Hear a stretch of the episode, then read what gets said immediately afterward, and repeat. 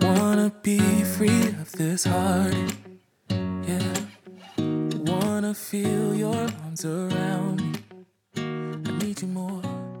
皆さんこんにちは。後藤塾へようこそ。栄養アドバイザーの後藤美由紀です。この番組は体を機能させる食事法や栄養素の役割、予防意識などについての具体的な方法や、毎日を丁寧に生きるための考え方など、体、お肌、心を自らの手で健やかに整える方法をお伝えいたします。今回のテーマは、さらば我が愛、覇王別記。30年前の映画を見て現代との違いと感じたことについてお話しいたします。映画公開30周年、レスリー・チャン没後20年、さらば我が愛、覇王別記という1993年の映画が一部の劇場で公開され、すっかりハマって3度も見てまいりました。私は1980年から90年代の香港映画が好きなので、レスリー・チャンの主演映画や出演映画を見たことはありましたが、この作品は初めてでした。私は音楽や映画、ドラマなど一瞬にして電撃を受けるようにハマることがたまにあるのですが、この作品もまさしく心をつかまれ、衝撃を受けました。私の映画における優先順位は、ノンフィクションは物語、フィクションは音楽、映像、物語の順番です。見てよかったと思った映画を公開中に何度も映画館に足を運ばれる方がいますよね。私もどちらかというとそのタイプで、一度目は初見なのでとにかく物語を追っていきます。そして見終わった後は頭の中で映画の最初から最後までストーリーを再度思い浮かべます。その後ネタバレ、あらすじを読み込んで、今回であれば30年前に公開された映画だったので YouTube などで映像を見ながら物語の内容がほとんど頭に入った状態で、2日後にもう一度映画館に足を運びました。そうするともう物語の内容は頭に入っていますので、音楽、映像、演技に集中して見ることができますし、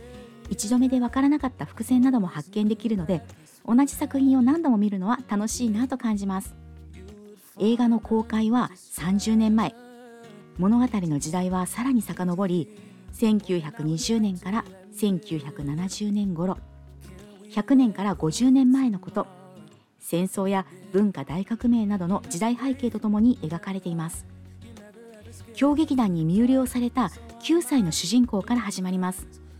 その少年時代の狂劇の稽古のシーンは長く、今の時代では絶対にありえない、目を背けたくなるほどのきつい虐待をされています。主人公ともう一人の少年2人で狂劇の俳優養成所を脱走し、狂劇のトップスターの舞台を見に行くシーン。少年が狂劇のトップスターの華麗な演技に感動し、あれだけ素晴らしい演技ができるようになるまでに、あの人は師匠にどんなにぶたれたんだろう、いくらぶたれてもいい、僕もああいう役者になりたいと、毎日稽古でぶたれて痛くて辛い思いをしている少年が涙を流しながら言うセリフがあります。そしてその虐待を伴う稽古を10年重ねて、主人公は狂劇界のトップスターになったというところから次の物語に移ります。私は全力疾走している最中、ふと立ち止まった時に思うことがあります。私は一生に一回でも命がけで何かに取り組んだことがあるのだろうかと。また次にお話をしたいと思っていることではありますが、人には全員に乗り越えられるか乗り越えられないか、ギリギリの壁があると思っています。そして私はそのギリギリの壁を乗り越えることはできたと思っています。しかし私は一生に一回でも命がけで何かに取り組んだことがあるのだろうかという自分への問いに、はいとは言えない。では今から命がけで何かに取り組むことができるのだろうか。そんなことを思いながら、では30年前に公開されたさらば我が愛の撮影現場はどのような状態だったのだろうと想像するのです。もちろん虐待シーンは物語としてあるものの、撮影現場で本当の虐待はあるはずがないのに、レスリー・チャンの物語は瞬きさえもったいないと思うほど目が離せず、心をつかまれて感動する。3時間見終わった後に、彼らの救いは一体何なのかと思うほど悲しみの映画です。パンフレットに監督のインタビューで、撮影中彼はずっとハオベッキで演じたチョン・ティエイとして存在していました。口を開くことも笑うこともめったにありませんでした。それはまるでティエイが彼に乗り移っているかのようでした。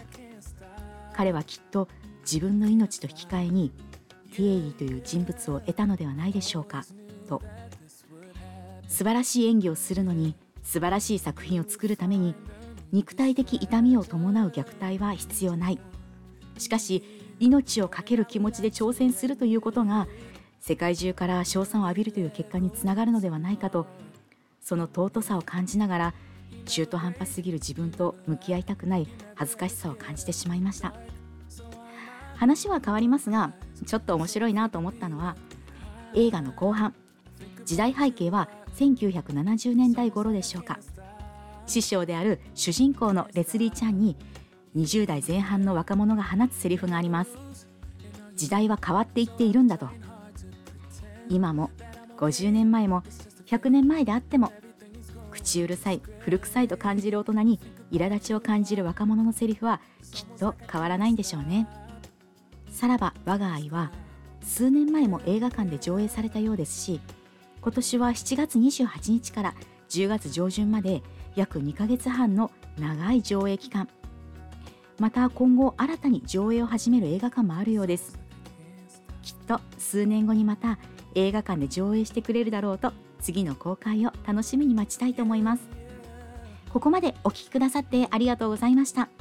この番組は毎週水曜日と金曜日の21時から配信します。もしよろしければコメントなどいただければ嬉しいです。次回はパスポートの更新、オンライン申請をしてみましたをテーマにお送りいたします。いつも調子のいい体ってこんなに楽なんだ、お肌綺麗ですねって言われるのってすごく嬉しい。心が強くなるといろんなことにチャレンジできる。ぜひその面白さを体験してください。